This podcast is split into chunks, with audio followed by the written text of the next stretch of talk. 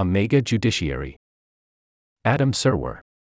In a second term, Donald Trump would appoint more judges who don't care about the law. Editor's note this article is part of If Trump Wins, a project considering what Donald Trump might do if re elected in 2024.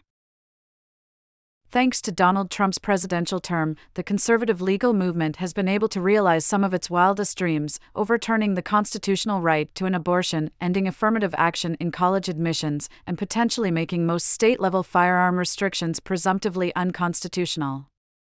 That movement long predates Trump, and these goals were long standing.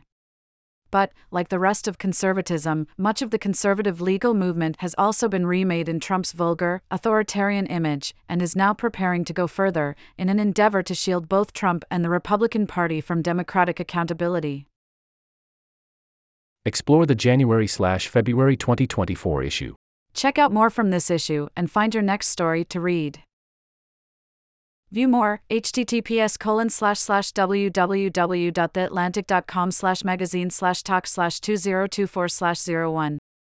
The federal judiciary has become a battleground in a right wing culture war that aims to turn back the clock to a time when conservative mores around gender, sexuality, race were unchallenged and, in some respects, unchallengeable.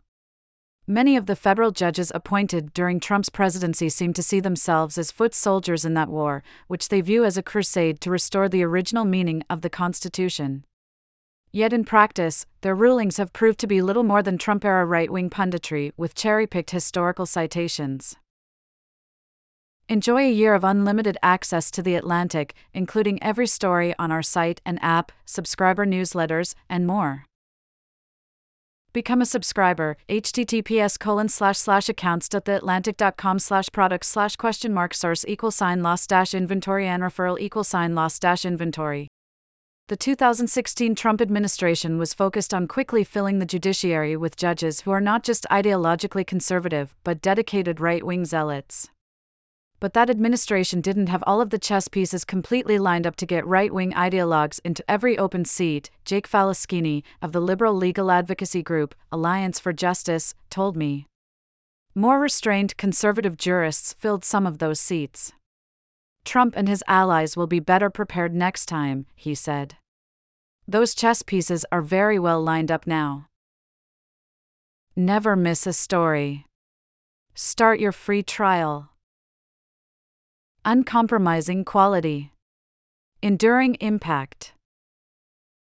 Your support ensures a bright future for independent journalism.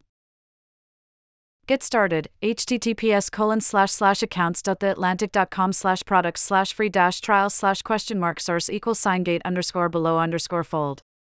Already have an account?